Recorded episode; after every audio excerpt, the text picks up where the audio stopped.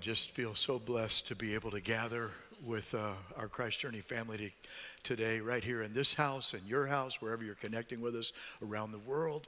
Uh, if you're close enough to come to this house, I got to tell you, something happens when the people of faith gather to worship God. That Jesus promised that where two or three will gather in His name, we intentionally gather under His character then He will be present. And so we welcome everybody. We still have some seats available. You might need to get here a little early to get them, but we, we still have some seats available for those of you who are connecting with us. If you're close enough to come inside, then come feel and share the love of God with us. Um, there's something I need you to know about me today. I have had more problems with myself than any other person in my life. Um, I don't know, is that true for you or is that only me? Uh, I like myself most days, but sometimes I find that I just get in my own way. Um, there are things about me, things that I do, thoughts that I think, feelings that I have that come and go, um, that make me at times my own worst enemy. And uh, am I alone? No, you don't have to raise your hand. It's okay. uh, or is that what it's like for you? And then, speaking of being alone, here's the thing. Um, sometimes, me alone with me, this is risky. Uh, those uh, loops in my head that start playing on me you know people they they talk about self-help. I got to tell you you know self is part of my problem. I need i don't i need god help. I need something beyond myself because myself is part of my problem. And it's not comfortable to admit that or to say it out loud but it is true And when that truth first started settling in on me, that this wasn't just a passing thing, but that I needed help beyond myself. And, and then discovered, I was amazed to discover that God, with all of his power and love, wanted to help. Oh my goodness. You know, that God wanted to help me in my problem with me. That uh, He didn't want to blame me, He didn't want to shame me, He didn't come to condemn me.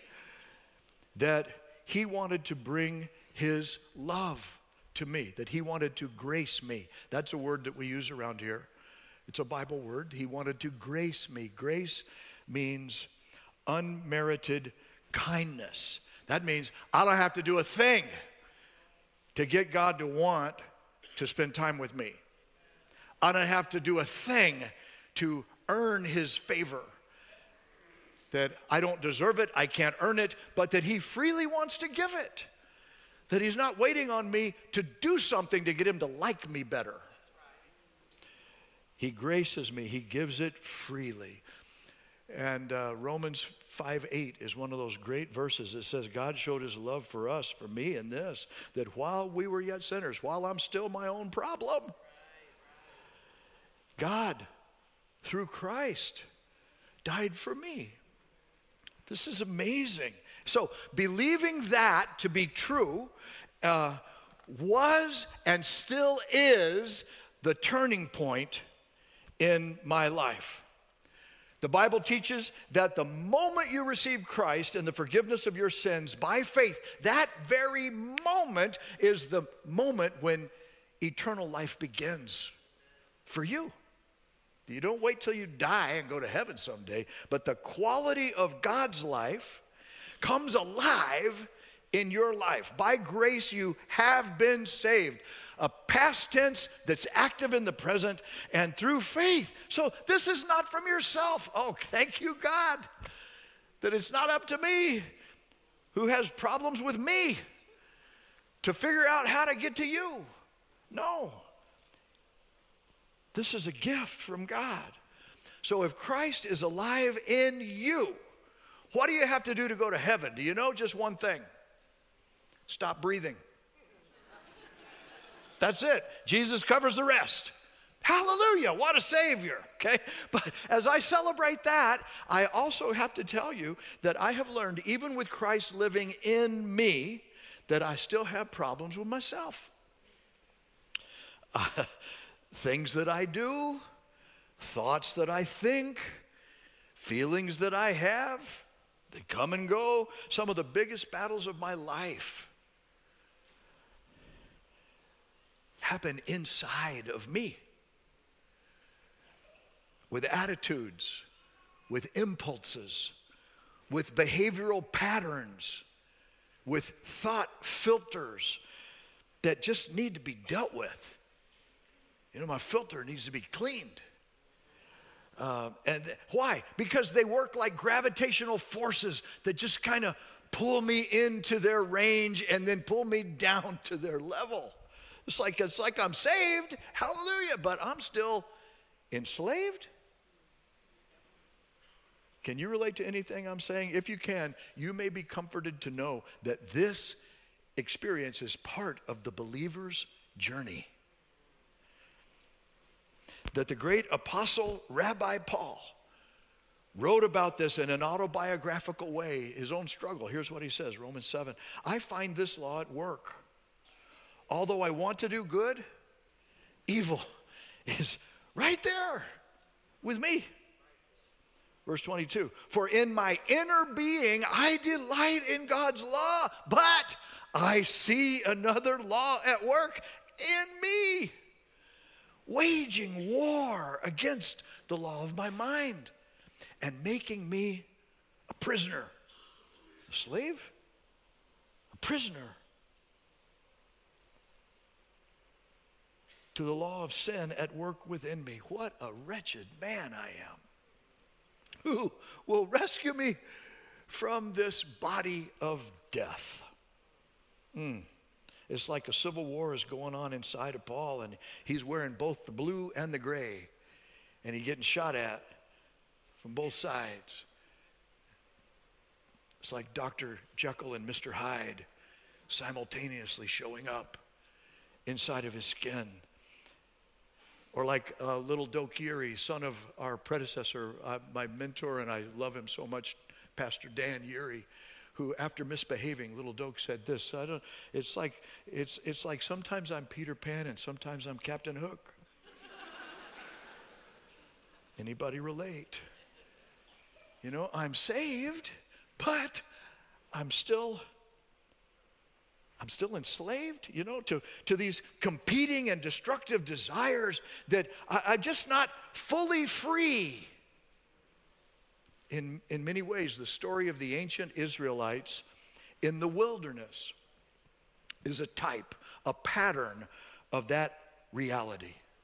They're not in Egypt anymore, but Egypt is still in them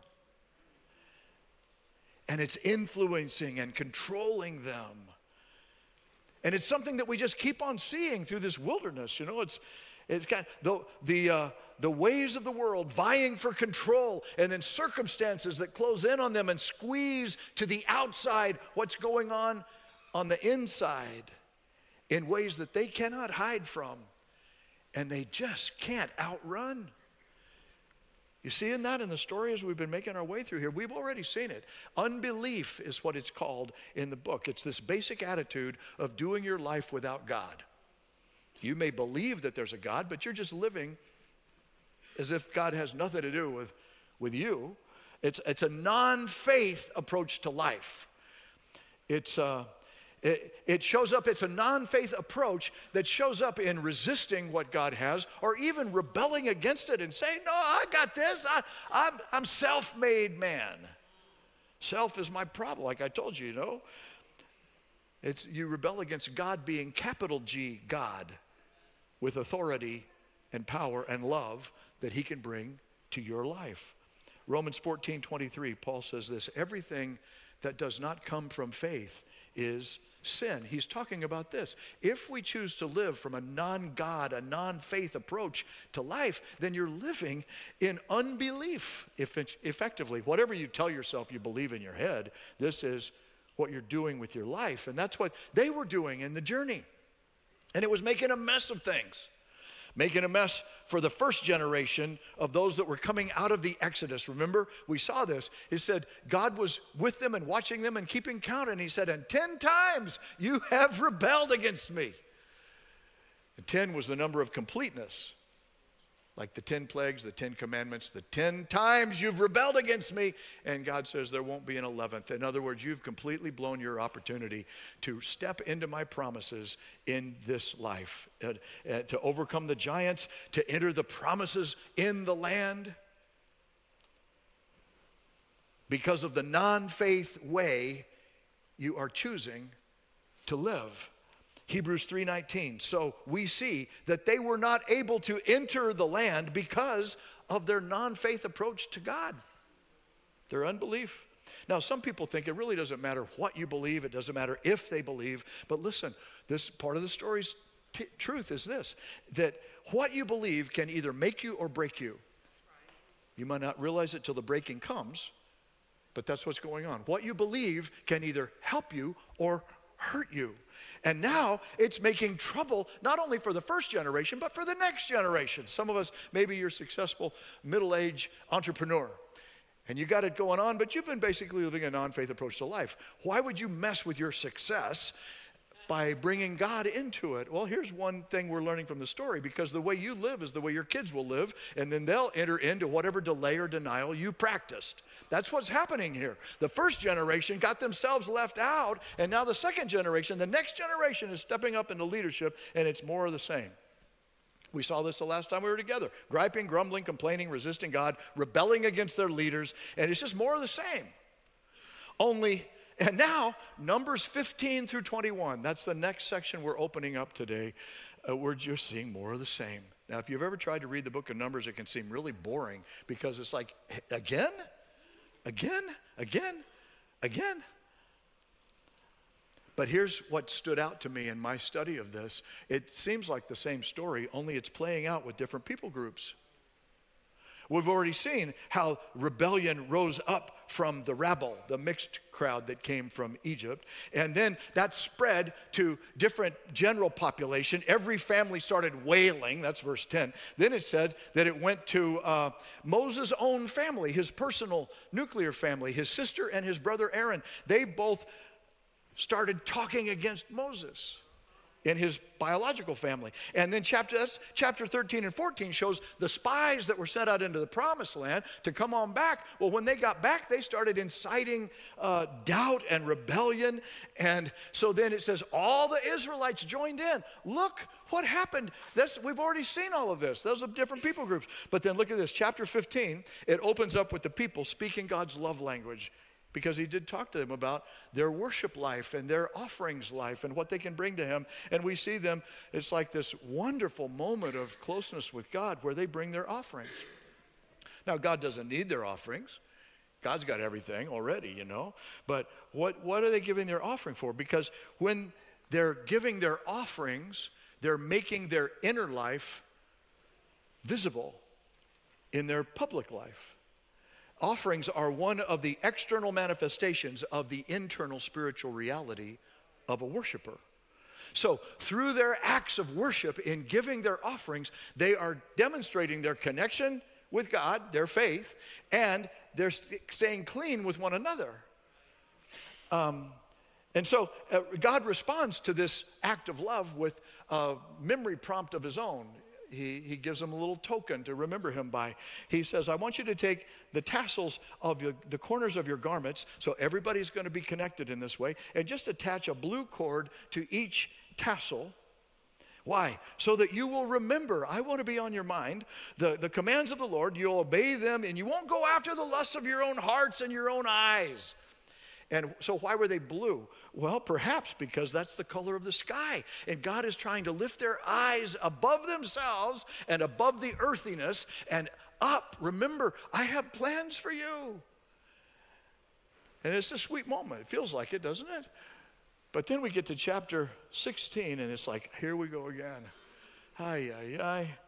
More resistance, more rebellion, only this time, look who's doing it. Who's doing it now? The Levite leaders, who were they? The priests.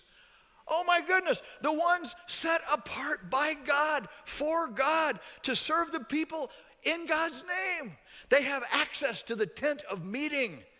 They get to live right around the tabernacle. These are the spiritual leaders of the nation. And they're doing the very same thing. About 250 of them, the story says. They're starting with the Levites, the priestly tribe, and then it spreads to the tribe of the firstborn. Reuben's the firstborn of the family, and uh, his people. They, they go to tell Moses this. They, verse 3 says, You've gone too far, Moses. Why do you set yourself above the Lord's assembly? That sounds like a very democratic thing to say, doesn't it? Only it turns out to be a power move. And what we discover is that it's full of envy, it's full of jealousy, it's full of wanting more for themselves. Now, why would they want more? They're already leaders. They've already been set apart. They're already access to the priest, I mean to the to the tabernacle. They are priests set apart by God for other people. So a lot of people are turning to them to get to him and, they want more. They, and so instead of honoring Moses' call, and his obedience to God's call, they accuse him of putting himself on some kind of pedestal at the top of the hill. And then they have this heated exchange, but the story ends with God dismissing all charges against Moses and then opening up the earth to swallow the rebellion and anybody connected to it. Yeah, I know. It's like, glad I wasn't there, right? I mean, it's like that, those are some stories in the Bible where you just got to go, whoa, glad I wasn't there. You know, it's like, so, but this is this powerful sign that God intervenes. Now, I don't know what you might think happened after something like that. But chapter 16, verse 41 says, The very next day, the whole Israelite community grumbled against Moses and Aaron. And they said, You killed God's people. How could you destroy all the staff, you know? And they blame Moses. And they start coming after him. They're going to stone him. And suddenly, the cloud of glory, the Shekinah, covers the tent of meeting. And God pulls Moses off and he says, I want to get rid of them. And then Moses and Aaron say, No. And they intercede and they, they stand in the gap before a plague can wipe them out. That's the story we're looking at. The leaders are misleading the people and covering it up with this kind of demagogue statement.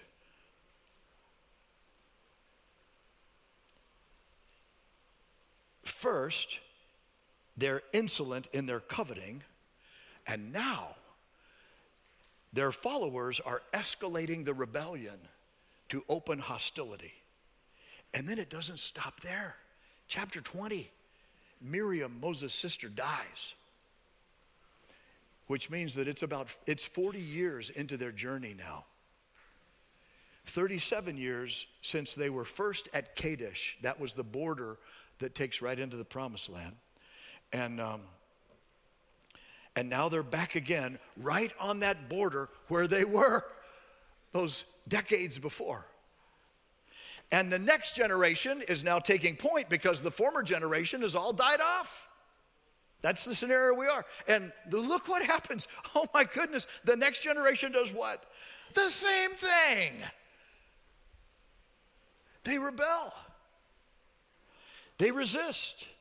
They bring the unbelief of their parents to live the same way in their lives, and now it's going to complicate their journey forward too. And then I'm telling you, you know, then they bring the same, they complain, they rebel, they gripe against Moses, and then something happens that you'd never believe if it wasn't written right here in the story. Look at this Moses rebels too. Ah. It's like, what? No, no, no, no, no, no, no. But it's like Moses says, I'm done. I've had it with you people. Do you realize how many deck, how many, how many, how many, how many? It's like this is this like rises up in him, and he disobeys a direct command from God to get the people water from the rock. He, God tells him to speak to the rock. And Moses, in anger, strikes it twice. Here's what he says Listen, you rebels, must we bring you water out of this rock? And then he raises his arm and he struck it twice with his staff. Instead of humbly doing what God had instructed him to do, he, uh, he gets full of himself. He powers up as if in his belligerent striking, then he's he speaks as if he made the water flow. Did you see that? Did you catch that? And, and God tells Moses, I mean, he throws a flag on the play. Doesn't matter that he's in the red zone, that the goal line is right there. Flag on a play, and God says, Moses, you just forfeited your game. Chapter 20, verse 12. Since you did not trust in me enough to honor me as holy in the sight of all the Israelites, AKA unbelief. Uh, you approached this in a non faith way toward me. You were full of yourself. You acted as if you were God, capital G, in this situation. I got to tell you, man, I will not bring them into the land with you. God calls Moses out for his unbelief. There's no favoritism here. You know what we're seeing play out in the wilderness, this whole wilderness journey? It's the human condition. The human condition. Remember, this isn't a story just about them, this is a story about us too. The uh, new is in the old concealed, the old is in the new revealed. This is a story we're being invited into to see ourselves. These people, I mean, they're still enslaved by these internal possessions even though they have been externally uh, free from oppression, but they're full of themselves. This is not the positive, inspired faithfulness and gratitude of an image bearer of the divine being redeemed. That's not what we're seeing here. That was their potential, but they chose something else. These are people that are eaten up with blame, with shame, with defiance, belligerence, arrogance, suspicion, envy, pride, self righteousness, anger, and it's getting all over everything and all over everybody, including Moses. I mean, from the lowest rabble rouser to the highest office on the food chain, the one who talks to God in person. Hi. All are guilty. None are exempt. None are immune. The sickness of self is at every level, the human condition. So, what does that have to do with us? What's that have to do with you? I mean, that's old covenant stuff. We're new covenant people, you know. What does that have to do with Christians? Well, the New Testament actually gives this experience a name. See if you can find it in the letter that Paul wrote to the Galatians. If you bite and devour each other, then watch out, or you will be destroyed by each other. For the flesh the flesh desires what is contrary to the spirit. The spirit desires what is contrary to the flesh, and they are in conflict with one another, so that you are not to do whatever whatever you want. Verse 19. The acts of the flesh are obvious. Sexual immorality, impurity, debauchery, idolatry, witchcraft, hatred, discord, jealousy, fits of rage, selfish ambition, uh, dissensions, factions, envy, drunkenness, orgies, and the like. I warn you, I warn you, as I did before, that those who live like this, and what that means is make this your practiced habit of living.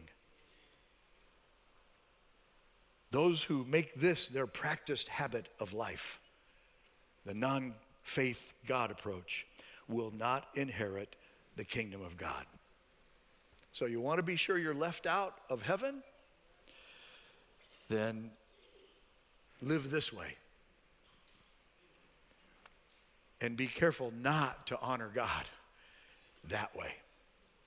Or you think of it like this I mean, um, the flesh, what's the problem? Let's look at it. What's the problem? The word here in the Greek is sarx, the flesh. It says the flesh is the problem. Fallen human nature that simply means that our software is infected. So everything, it's not that you're as totally messed up as you possibly could be, it's that the virus is affecting every part of your software. That's what that means. And uh, not our bios, not our biological life, but this is a word, sarx, that refers to the fallen human nature within the soul of a human being. Adam's fall affected us all. And another place it's called the mystery of iniquity. That means we don't know exactly how it is transferred or how it is passed on from generation to generation, but what we know is it keeps showing up. Everybody's got it. The mystery of iniquity is at work in every life, in every culture, which explains a lot about human history and a lot about headlines. This is at work. So think of it like this um, the body is bios, biological life. This is your physical nature through whom you present yourself, your inner life to the world. But your inner life, sarx, is talking about that gut level that is your soul life, your sinful human nature. This is the Bible's explanation for our problem. So, what are we to do about it? Is the question. And there are two stories that are woven into these chapters today, that these pages of Numbers that give us a clue. One is about a rod, a staff, that buds and blossoms, and the other is about a snake on a pole. So may God help us understand. May those who have ears to hear, hear. The response to the priest's rebellion, when the 250 come against Moses and want to take him out and take him down, uh, God said, Well, let's do this. Just have each of the 12 tribes bring a staff with their name on it. And let's bring them into the tabernacle and lean them against the wall in front of the Ark of the Covenant. That means the holy place, the holiest of holy places, right? Just bring them in. And then it, God says this the staff belonging to the man I choose, so leadership exercise, will sprout. And the next day, Aaron's staff had budded, blossomed, and produced almonds and uh, the others were still dead and still barren. What's the point? Resurrection life was the mark of God's choice for the true high priest. And then it says, now that was to be kept. That rod, actually, it shows up in the Ark of the Covenant. It was one of the things they kept in the, in the holiest of holy places in the Ark of the Covenant. God said, keep this as a sign for the rebellious, that would be me, that, that will put an end to their grumbling against me so that they will not die. God wasn't wanting to kill anybody, He was wanting to deliver people. And He says, This sign isn't a threat, I'm going to use it on you. No, He says it's a sign of hope that lets you know that this is the way out of death from grumbling and judgment into life. Verse 21. After yet another episode, we're moving to the second story now. Another episode of rebellion where some people are infested by venomous, biting snakes. And uh, they come to Moses and say this We, we sinned when we spoke against the Lord and against you. Pray that the Lord will take the snakes away from us.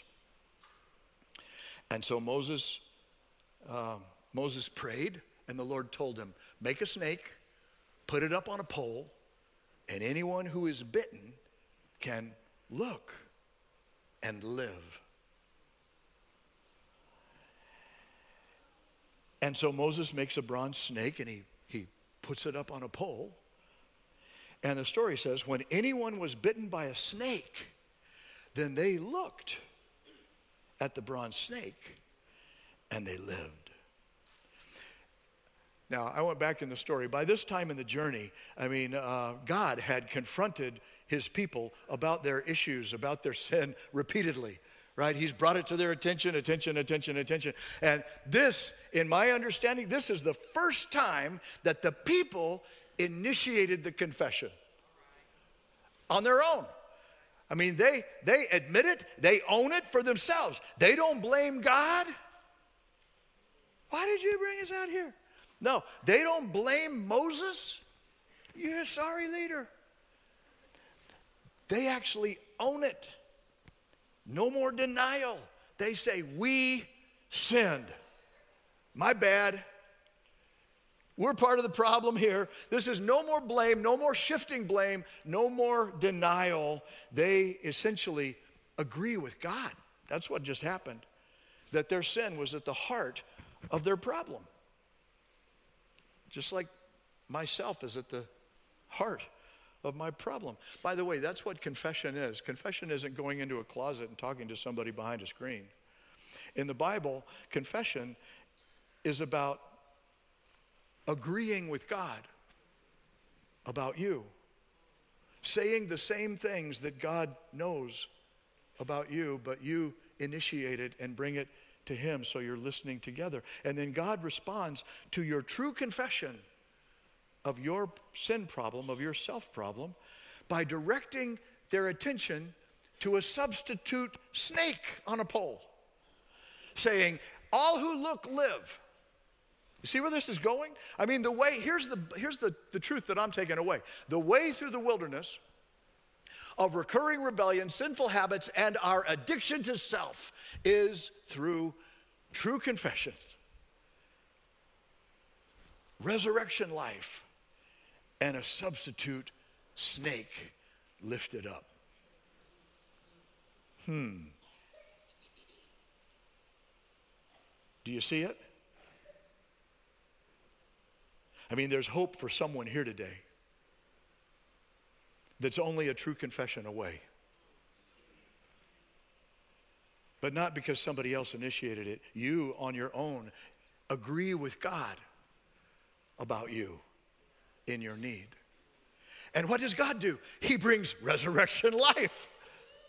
I mean, he, he shows up with life inside what you might have thought was a dead stick, but blossoms, and then a substitute snake. So, and listen to this John chapter 3, verse 14. Jesus says, Just as Moses lifted up the snake in the desert, so the Son of Man must be lifted up, that everyone who believes in him may have eternal life. Did you know Jesus said that?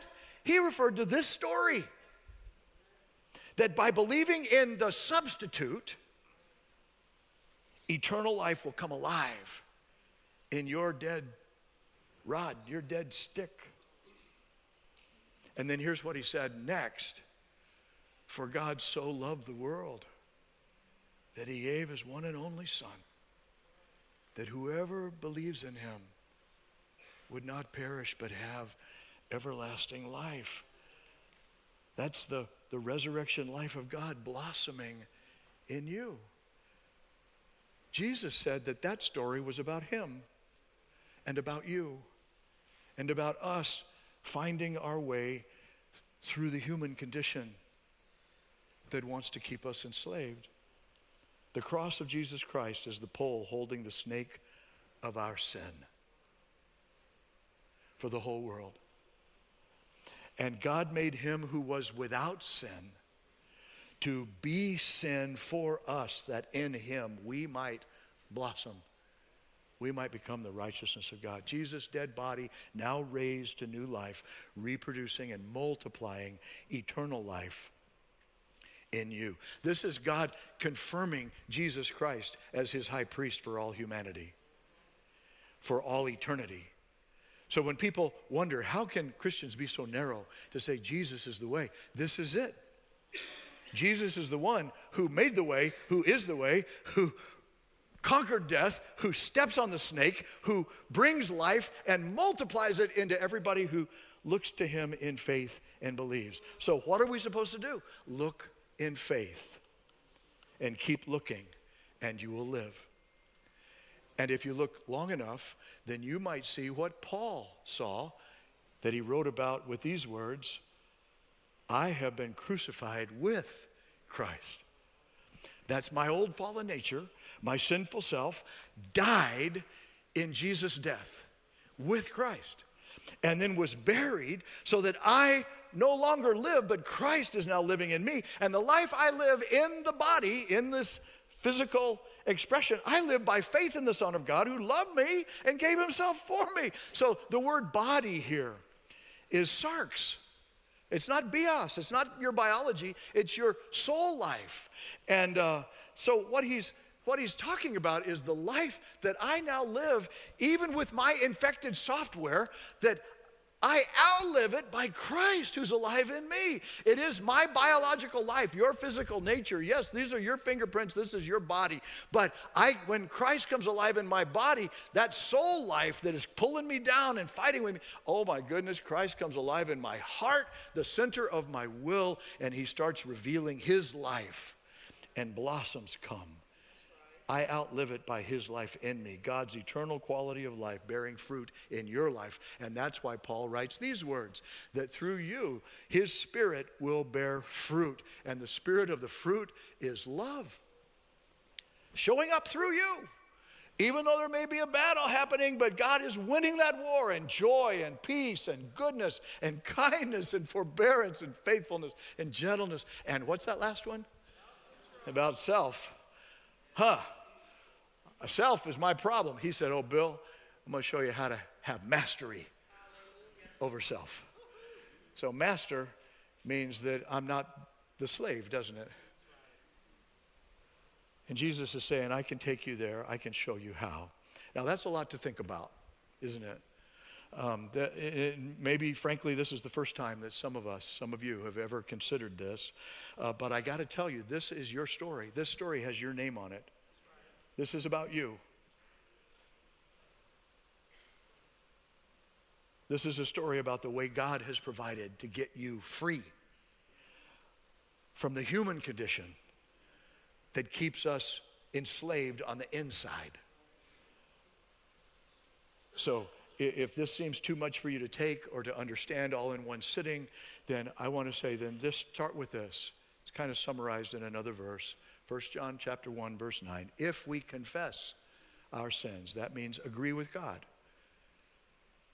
Say to God out loud what you know he knows about your problem with you.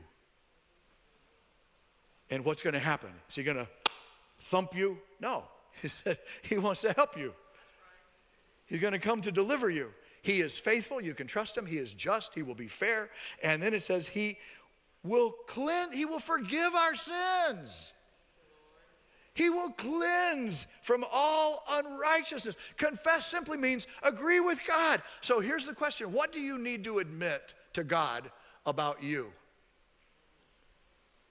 In His presence today, is there something in your life that needs a true confession? Why? So God can meet you with resurrection life. It's not just about a dead rod, it's about a resurrection life. And point your eyes to your substitute on the cross. Bring your failures and your shame to the cross. Turn your eyes upon Jesus. Which then raises this question. In order to turn them that way, you've got to look away from wherever it is you've been looking. Where have your eyes been looking? What's got the view screen of your mind? Where have you been focusing your eyes' attention? If you want to turn them on Jesus, you've got to take them off of whatever else it is that you've been looking, including yourself. And this is not easy, right? This is hard. There's so many mirrors in our lives. And there's so many others watching, right? And Jesus said, No, it's not about them, it's not about you. Turn your eyes to me, and you will live. Freedom will find you. It's a hard thing to get our eyes off of ourselves and onto Him. But I'm telling you, it's worth it. And it is the way forward. I go through a fresh purging regularly. I have problems with myself every day. I have to practice this every day. Jesus said it's the daily cross. Take up your cross daily. And I find freedom daily. Sometimes more successful than others. But it's about where am I putting my eyes? And I want to tell you the same thing is true for you. And I got to invite you today to turn your eyes upon Jesus. But I want us to lead our eyes by allowing our body language to speak today. So maybe this, this invitation is for you. Our worship response team is going to come now, please, and we'll find our way across God's altar. And I'll remind you that Jesus said, My house is a house of prayer, and we want to invite praying to happen in this house from your brothers and your sisters. Just a brief one. Here's what's going to happen. If you feel compelled or moved or take the initiative, you feel like initiating a conversation with God, then here's what I want you to do. You just walk up to one of these brothers, one of these sisters, and say, My name is Bill, only use your name.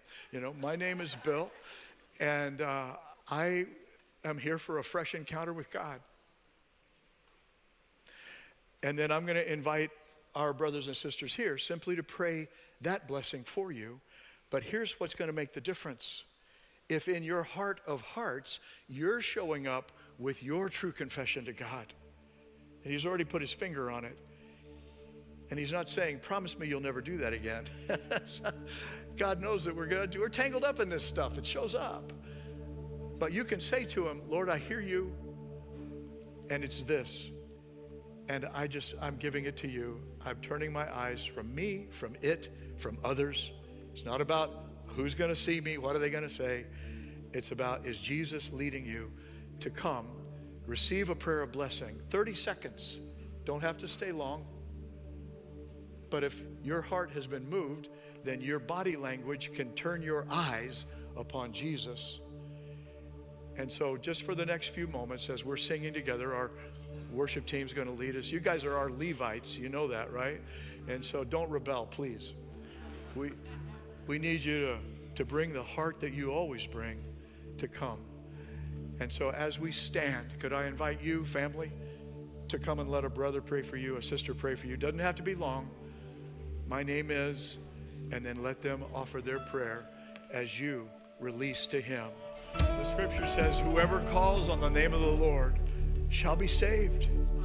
Is this the day for you to call on Him and to take that first step of faith? If you would like to begin a relationship with Jesus, here's the prayer that can help you go there.